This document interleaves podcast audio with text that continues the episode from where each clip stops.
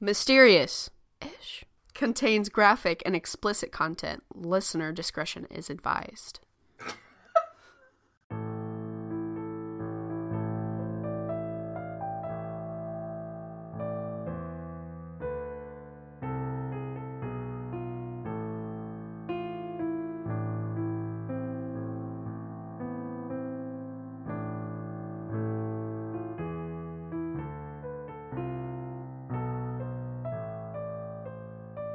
Hey guys, oh shit. I didn't even realize. Oh, yeah. We've been recording for about a minute. It's all good. Okay. So, I'm sorry. But I'm not as sorry as Erica. What it is. What's up? Getting back-to-back serial killers here. But mine's like not quite as dark. I don't believe there's any mutilation, but like still trigger warning because it is a serial killer and there is like murder. Murder. Sorry, I had to lighten the mood a little bit before we... Yeah, there we go. Yeah, so... All right. So today we're talking about my most feared serial killer. I think I said it before, but I'll explain again later why this person is... so fucking terrifying to me. As a warning, this episode will mention rape pretty frequently.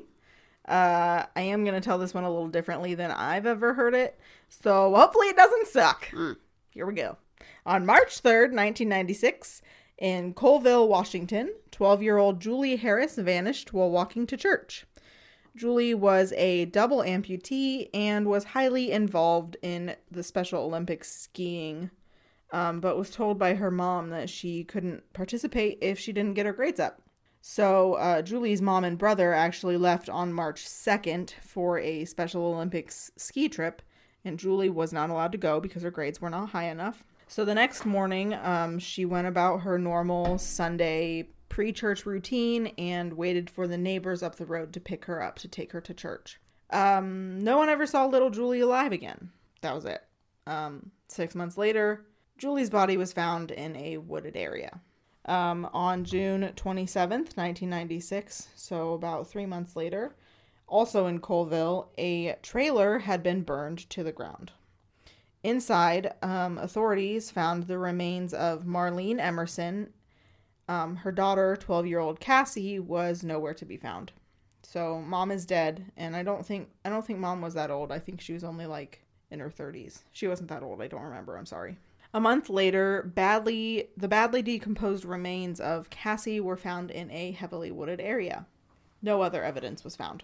Skip forward almost a decade and move to Boca Raton, Florida. Beautiful. Boca Raton, Florida. We're in Florida. March 23rd, 2007, 52-year-old Randy Gorenberg was shopping at the Town Center Mall, and she was abducted in her own SUV from the mall's parking lot. 30 minutes later, her body was found 5 miles from the mall, and her body was found 5 miles from the mall, and her body was found 5 minutes later by... Was she separated? No.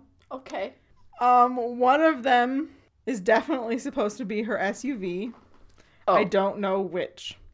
So I think her body was found 5 miles from the mall, and her car was found 5 minutes later at a nearby Home Depot. Or it could be the other way. I'm so sorry. Anyways, she was dumped from her SUV, and then her SUV was left abandoned. Right. So in August, another woman and her toddler were abducted from a shopping mall. These victims actually survived. They were just like driven around and taken to an ATM and forced to like give the attacker a bunch of money. But the next mother and child victims would not survive. On December 12th, 2007, Nancy, I meant to Google this, Bocchicchio. Fuck me, I'm so sorry. It's super Italian and I can't pronounce it. Bocchicchio. That sounds beautiful to me. I'm so sorry. Nancy and her 7-year-old daughter, Joey, were out Christmas shopping. They were seen on security some ASMR. They were seen on security cameras walking out of the building, but were never seen alive again. Around midnight, the security guard for the mall noticed a black Chrysler SUV with the engine running. The security guard called the police, and the police discovered the bodies of 47-year-old Nancy and 7-year-old Joey in their vehicle. They had been bound and shot. On April 8th, 2009, 49-year-old Deborah Feldman of Hackensack, New Jersey, disappeared. Her or her body has never been recovered. Now we're moving on to the big ones. First, on June 9th, 2011, Bill and Lorraine Currier were attacked in their own home in Essex, Vermont. The attacker cut the phone line and broke into the house through the attached garage. He went to the Currier's bedroom, and they awoke to see a man dressed in all black with a headlamp on and carrying a gun. The attacker tied the Curriers up with zip ties and began interrogating them about whether they had a safe, where their ATM cards were, and if they had a gun. He took the handgun that Lorraine used for protection and their cell phones. They were then forced into their own vehicle and driven to an abandoned home, which the attacker had scouted out previously. Bill was tied to a stool in the basement, and Lorraine was left in the car. She did escape the car and began running down the road trying to get help, but the attacker caught up with her, tackled her, and dragged her to a bedroom in the abandoned home, and he tied her arms and legs to the bed. So the attacker went downstairs to find that Bill had partially removed his bindings, and so now he's pissed off. The attacker, quote, lost control and beat Bill with a shovel multiple times before shooting and killing him. So here comes the trigger warning for rape. The attacker returned to Lorraine, cut off her clothes, and raped her twice. He also strangled her to the point where she lost consciousness. She was then brought to the basement and forced to look at her husband's bloodied body. I would cry. I would be a mess. There's no way. She was sat down on a bench and strangled with a rope until she died. The attacker then doused the bodies with Drano, put them in a corner in the basement, and covered them with debris. Bill and Lorraine's bodies were never found. So moving from one horrific tale to another. On February 1st, 2012, Anchorage, Alaska, 18-year-old Samantha Koenig was about to leave after working her shift at Common Grounds coffee stand. She was approached by a man wearing a ski mask, but we are in Alaska in February, so I'm assuming that's probably not out of the ordinary. After receiving the coffee he had ordered, the man forced himself inside the coffee stand and zip-tied Samantha's hands. He asked her where her car was, and she told him that she didn't have one. So they began walking down the road. Samantha broke away from her attacker/abductor, but he quickly caught up to her and tackled her, much like Lorraine Currier. He put one arm around her and held the gun to her with his other hand. He told her that she shouldn't do anything to make him kill her because he had very quiet ammo. They crossed parking lots and walked for a while and got in a white pickup truck that had its license plates removed. So, forethought. Samantha was bound inside the truck and driven around town. Her abductor told her that this was a ransom kidnapping, to which she said that her family doesn't have that much money. Mm-hmm. But he convinced her that if she cooperated with him, she would be safely returned to her family. So here we go. This gets pretty fucked up. Okay. So the man realized that Samantha didn't have her cell phone. And that was part of his plan to contact her family to demand ransom. Oh, right. So the man turned around and returned to the fucking coffee stand to retrieve her cell phone. Yeah. Okay. He sent two text messages from her phone. One was to Samantha's boyfriend, and the other was to her boss at the coffee stand. It basically said that Samantha had had a bad day, and she was leaving town for the weekend. So he then removed the battery from Samantha's phone, which prevented it from being tracked. So when he asked about her debit card, Samantha told him that she shared a bank account with her boyfriend and that the debit card was kept in the truck that they shared. So they shared a bank account and a truck. Mm-hmm. So Samantha gave this man her address and her PIN for the debit card. So the man took Samantha to his house and locked her up in his shed. He bound her and turned the radio up so loud that no one could hear her screams. He then left to retrieve her debit card. When he got to her house where her truck and her debit card were, he was confronted by Samantha's boyfriend, who yelled at him and then turned around to went to go and like get help. And he escaped while the boyfriend was turned around. Mm-hmm. So he went and tested the pin that Samantha gave him, and it worked. So he returned to his shed where Samantha was. Trigger warning. Samantha was then sexually assaulted and murdered by asphyxiation. The man left her in his shed, and 2 weeks later, he returned to Samantha's dead body and made it, quote, look alive. Basically, all right, you remember when I said there's no mutilation? I lied. He sewed her eyes open. Stop. And put makeup on her and tied her up. He then held up a newspaper and made it look like she was holding it, dated February 13th. Okay, jeepers creepers. And he took a Polaroid, photocopied the picture, and used a typewriter to create a ransom demand of $30,000 to be transferred into Samantha's bank account, of which he had the connected debit card. So he then posted the ransom note with this picture of actually dead Samantha, and he posted it in Connor's Bog Park under a memorial flyer for a dog named Albert. Stop! I did not do that on purpose. I didn't know that you were doing Albert Fish until you got here. Anyways. Wow. So he posted this memorial flyer under Albert. He texted Samantha's boyfriend the location of the ransom note, and the ransom note was then recovered by police. So keep in mind that Samantha is already dead. Right. And she has been dead for 2 weeks at this point. Uh-huh. And he is requesting ransom. Right. Okay. Anyways, so the next couple days consisted of Samantha's abductor-turned-murderer dismembering her body. He drove out to Matanuska Lake. Sure. Beautiful. And he cut a hole in the ice because fucking Alaska in February. Yep. And disposed of her body in the lake. Meanwhile, Samantha's family is busy raising this ransom money because they believe that their daughter is still fucking alive. Right. That's sick.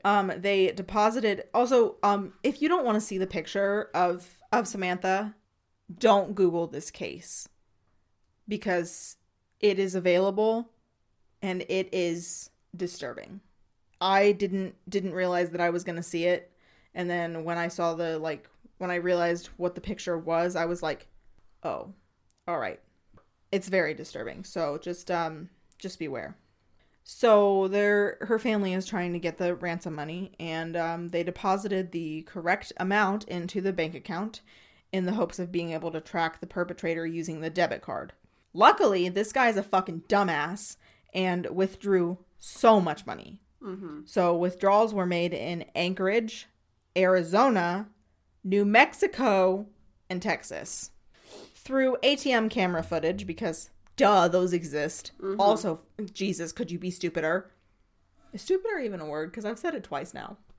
I don't think it really is, but who knows? You know right? What? This guy couldn't be stupider just like me. So, yeah. It's fine. All right. Whatever. Anyways, ATM camera footage revealed that the perpetrator was driving a white Ford Focus.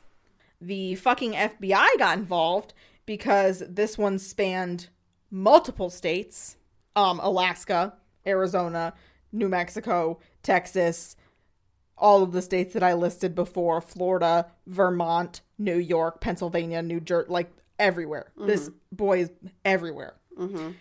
So, but they don't know that yet. Right. So the Texas Rangers were also involved. So on March 13th, 2012, Texas Texas Highway Patrol Corporal Brian Henry. Jesus, that's the longest title.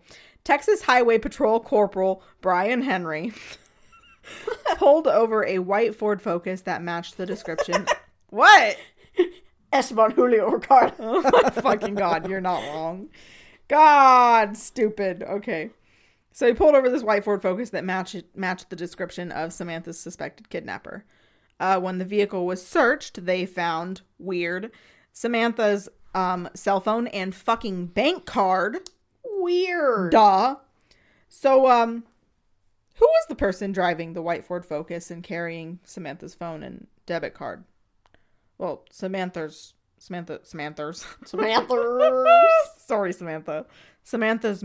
and the perpetrator of all of the crimes that I listed above, and then some, was a man named Israel Keyes. Israel Keyes. So let's talk about this fucker. Right. Israel Keyes was born on January 7th, 1978. So weird. He's a fucking Capricorn. His mom. Yeah, weird. Fucking Capricorns. I'm married to a Capricorn, so pray for me. Cool. Literally, like, half the guys in our friend group are Capricorns. Capricorns. Really? Tyler, Braxton, and Dylan. They're all three Capricorns. We're gonna get dead. Yeah, dude. They're interesting fellas. I mean, like, I'm only gonna get dead because I associate with y'all. So thanks for that. Listen, of all those lists of, like, the serial killers, zodiac signs. Oh, yeah. There's no Aries on there. There's no Aries. Oh. There are Pisces. There sure are. But there are no Aries. I'm a crazy bitch. It's mostly sometimes, like Gemini, Scorpio, some Taurus. I don't actually think. Well, obviously Keys is a Capricorn, so, like, there's one. Mm-hmm. But, like, Sagittarius even, so Kelsey, like, I'm really the one that's fucked. Like, it's really me because I'm surrounded by all these people with serial killer tendencies. Just kidding. I love you guys. Okay. Fuck this guy. All right. So this fucking Capricorn guy. His mom was Heidi Keys and his dad was John Jeffrey Keys. John Jacob Jingleheimer Schmidt. No. I'm so glad that you thought of that too. It's fine. Wow. I didn't until you started giggling. Like, when I was writing this, I was like, yeah, John Jeffrey.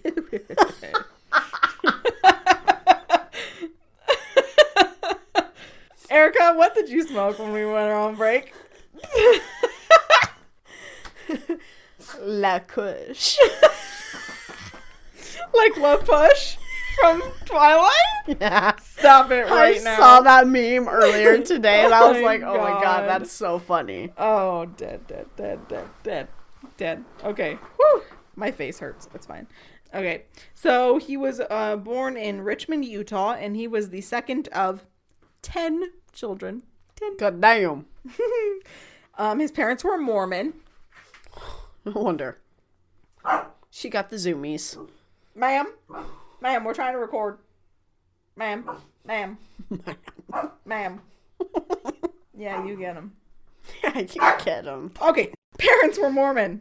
In 1983, the Keys family left the Mormon faith and moved to Colville, Washington. So remember, that's where Julie Harris and the Emersons were murdered.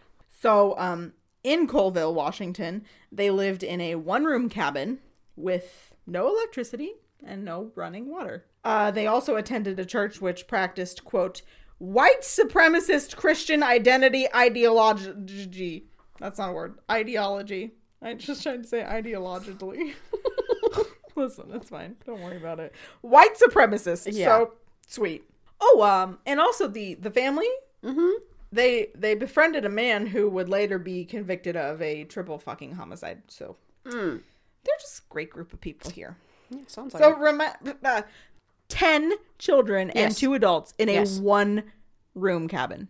No, I would sooner gouge my eyes out with a rusty spoon. Yes. No fucking thanks. So because of that, the Keys children were often forced to sleep in a tent because the cabin was too small. No shit. Yeah. They also had to hunt for their own food, chop their own firewood, and work on local farms to support the family. Yeah. Now this comes straight from Wikipedia because Jesus fucking, just wow. So, quote, as a hobby, Keys hunted anything with a heartbeat and freely admitted to skinning a deer alive to his peers at the church. As a result, Keys was ostracized and actively avoided by various youths who attended the Christian Israel Covenant Church, with one girl recounting that Keys's presence made my skin crawl. Yeah, red flag.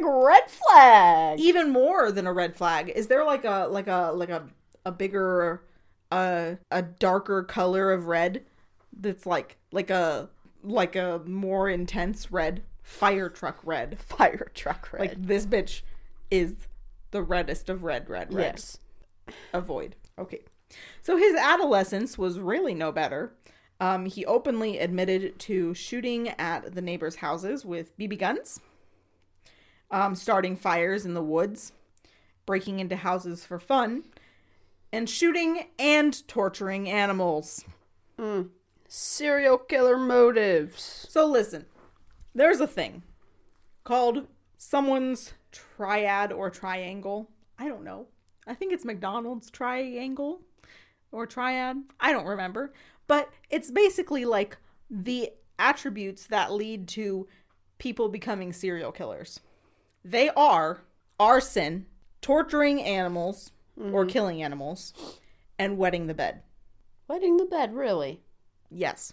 Now, obviously, not everyone who is a bedwetter becomes a serial killer. Right. But in tandem with the other two, which, like, I guess I don't know if Israel Keyes wet the bed, but he definitely committed arson multiple times and tortured animals. Right. So he's got at least two of the three in this triangle ad.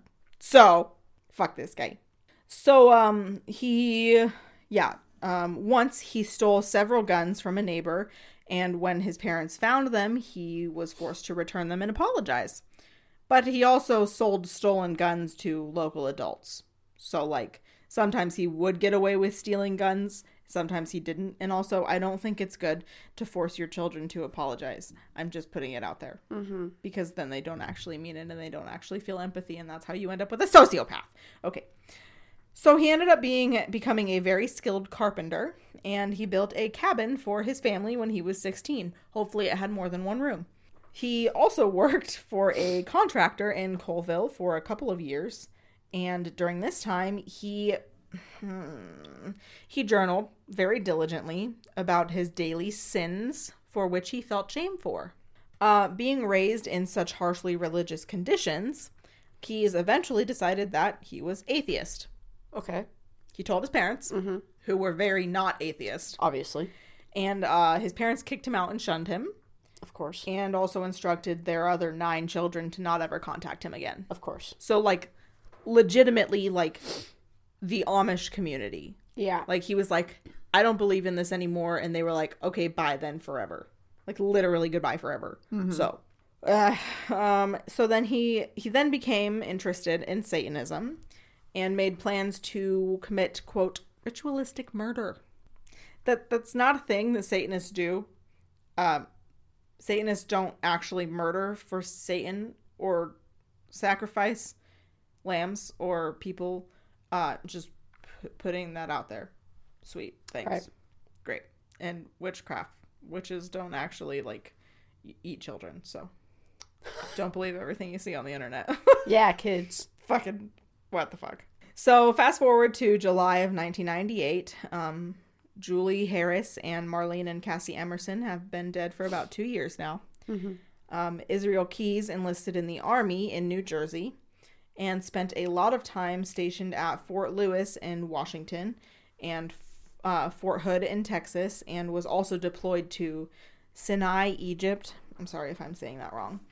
So while enlisted, he made many friends and even threatened to kill one when he pissed Keyes off. Oh, those aren't friends. No. Sorry, sir. Sorry, that's not how it works. He would also drink whole bottles of wild turkey bourbon to himself on the weekends. And also listened to Insane Clown Posse. Yeah. Yeah. Jump, jump, jump. Stop it. Swing, swing, swing. Oh my god. Yikes. I'm not gonna lie, I never got into ICP. I didn't either. I don't not like them. I just... Right. I think that's the one song I legit know. Anyways, so ICP and Wild Turkey, cool. So while he was stationed in Fort Lewis, he began dating a woman and they had a daughter together. Sorry. They did eventually break up because, you know, he's a murderer. So, right. But she doesn't know that. So oh, okay. Yeah. So now we're fast forwarding all the way to 2007. Okay. Israel Keyes is now living in Alaska with his daughter and his new girlfriend. Mm. He started his own construction company called Keyes Construction. And co-workers said that he was a very responsible father and, quote, he would come into work and brag about his daughter. He was a loving dad, a doting father. I mean, they also said the same thing about, like, Albert Fish. Like, right. He supposedly never harmed his children. Yeah. Okay. So now we're going to talk about Israel Keyes' modus operandi, or his lack thereof. Do you remember did I explain modus operandi before? Okay, well, hold on. It'll get there. Okay. So, like, most serial killers have a victim profile. Mm-hmm. Ted Bundy's his targets were young, beautiful, brunette women. Right. And Jeffrey Dahmer's were young, gay, marginalized men. Mm-hmm. Israel Keyes didn't have a target victim. He murdered young women, children, middle-aged women, middle-aged couples, men. Like, he did not, for lack of a better word, discriminate. He didn't have a set target victim. Right. So, much like he didn't have a determined victim profile, mm-hmm. he also didn't have much of an MO, which is a modus operandi. Mm-hmm. So Ted Bundy's MO was to trick women into his vehicle, right. kidnap them, and then strangle and beat them. The Golden State Killer's MO was to break into couples' houses, wake them up with, like, a flashlight to their face, rape the woman, and then kill them both. He would also, like, occasionally eat their food, but that's super casual because he's a fucking fuck. So basically an MO is, like, how they kill someone, right. how they go about committing their crime. Mm-hmm. So Israel Keyes ran the gamut of how he obtained his victims and also how he murdered them. He did mostly kidnap his victims. He did that with, honestly, probably all of the victims. But he murdered the Emersons via arson. Like, he burnt their trailer down. Well, he kidnapped Cassie, but he murdered Marlene through arson. Right. So the biggest part of Keyes' MO is that he planned the murders way ahead of time. So aside from Samantha Koenig, he always killed far from where he was living and never in the same area twice. So that's why, like, we literally were all over the fucking country, like Washington, Vermont, New York, Florida, right. Alaska, Texas, like everywhere. Right. So while he was on these trips, he only paid in cash and he always turned his phone off. Like, he was never traceable. He also made sure that he had no connection whatsoever to his victims. So he killed at random, mm-hmm. just completely random. He would also stalk his victims for a few days to learn their routines and habits. So that's probably what he did with Bill and Lorraine Currier. He probably watched them. He was probably, like, driving up and down roads, and he was like, oh, that house has an attached garage. I'm going to kill those people. Mm-hmm. And then he probably checked to make sure that there were no, like, guard dogs or children or, you know, whatever. And learned when they went to bed, when they got up, went to work, whatever. Right. So along with all of that, he would often hide or bury kill kits in the areas where he wanted to commit a murder. So these kill kits would consist of a gun, ammo, a silencer, extra magazines, and some others had things to dispose of victims' bodies, such as duct tape, shovels, rope, Drano, and lye, L-Y-E. And for those who don't know... Lye is a chemical that can be used to break down a body. I had to Google that, so I'm definitely on an FBI watch list now. Anyways, these murder kits were found in Alaska. Erica just dropped her phone on her chips and gave me a look like, oh god, mom's gonna yell at me. You're not in trouble, honey. It's okay. Thank you. Oh my god. So, these murder kits were found in Alaska and New York, but there could still be others floating around in, like, Wyoming, Texas, Arizona. Who the fuck else? Who the fuck knows? Like, whatever. They're probably, There's probably some in Indiana, so it's fine. It's fine. It's fine. Don't worry about it. Okay. It's fine. I'll try not to. Spoiler alert, he's super dead, so we're good. No. I'm kidding. Ma'am. I'm supposed to sound sarcastic. I'm sorry. It eases my anxiety to know that he is no longer walking the face of this planet. So. Right, yeah.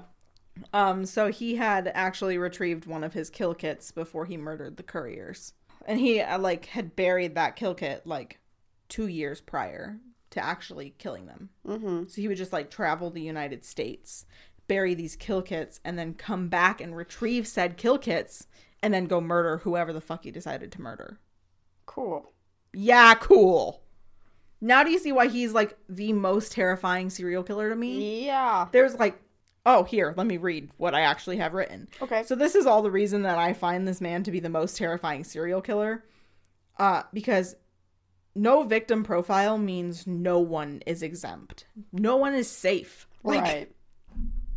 His victims were chosen at complete random, making him that much harder to trace. He had no connection. He didn't even live in the areas that he murdered in most times. Often his victims were simply opportunistic. The couriers had an attached garage, which made it easier for him to break in. I have an attached garage. Oh, fuck. So, I have a security system. Don't fuck with me. I listened to too much true crime. As soon as I bought this house, I said, Dylan, I'm buying a security system. I'm not fucking around. Okay, but, if someone breaks in, then you need to be like, hey, Alexa, play, the Scooby-Doo theme song or some shit. I won't have time because I live upstairs. How the fuck am I supposed to get down here? You are supposed to yell it and then be prepared with, a baseball bat, like fucking Steve Harrington, all right? Oh, and then you put on some sunglasses and you're like, all fucking right. This was your warning. Here I come. Yikes.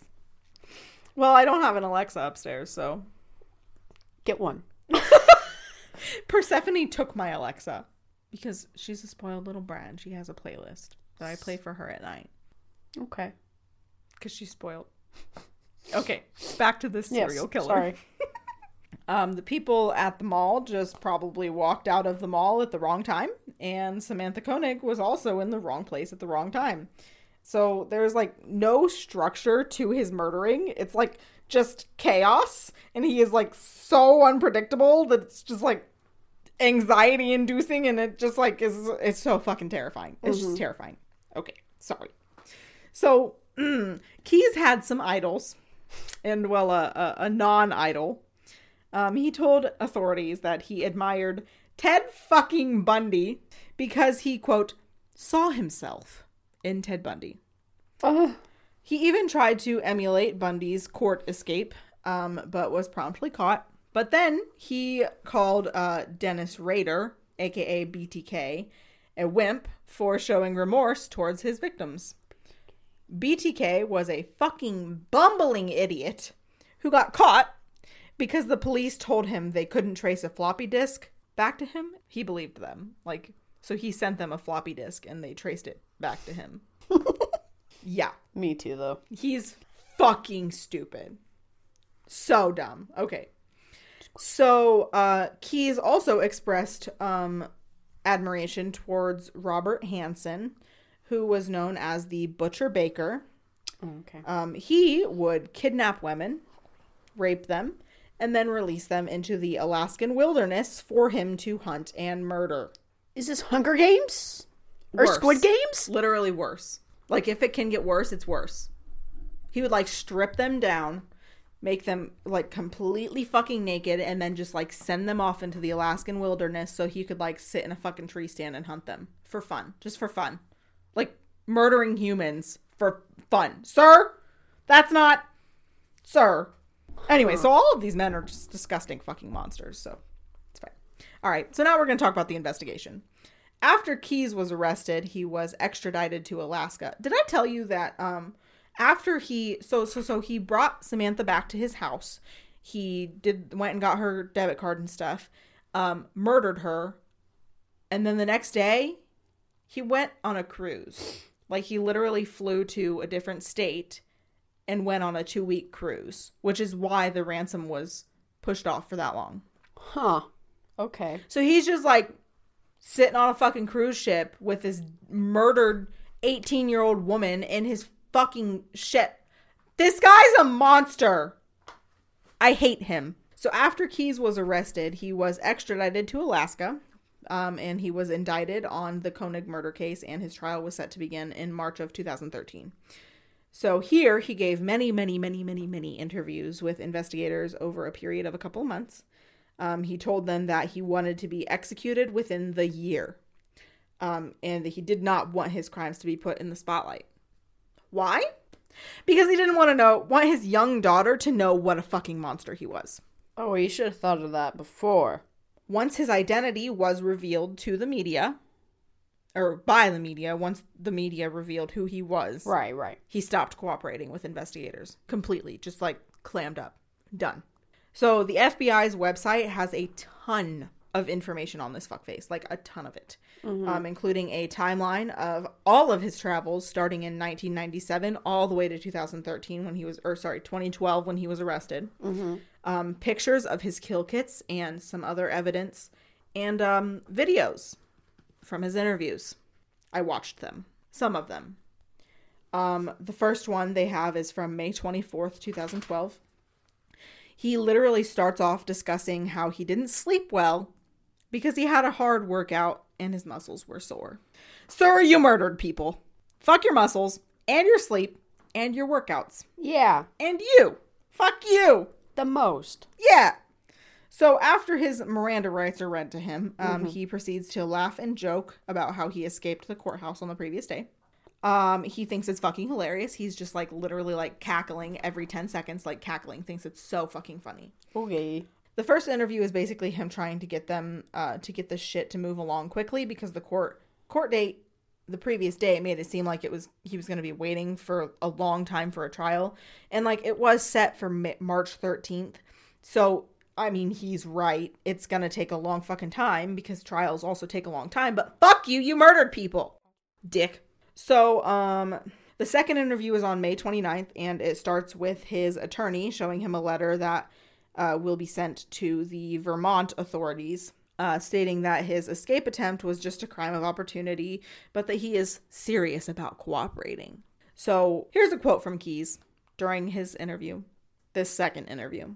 Quote, "I do want to continue to cooperate. I'm having some issues as far as this is somewhat of an unrealistic expectation on my part, but I was thinking there might be a way to disclose all of this information to you and to the FBI and to somehow ensure that we could work out some sort of agreement that, you know, I give you all the answers on these cases and families get closure and you find as many of them as possible.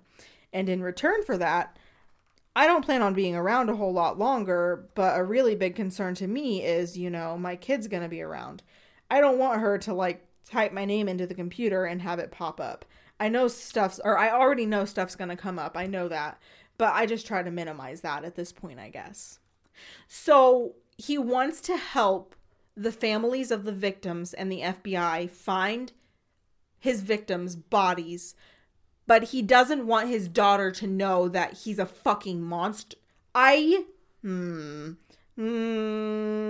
So he just like doesn't want to be connected to the murders.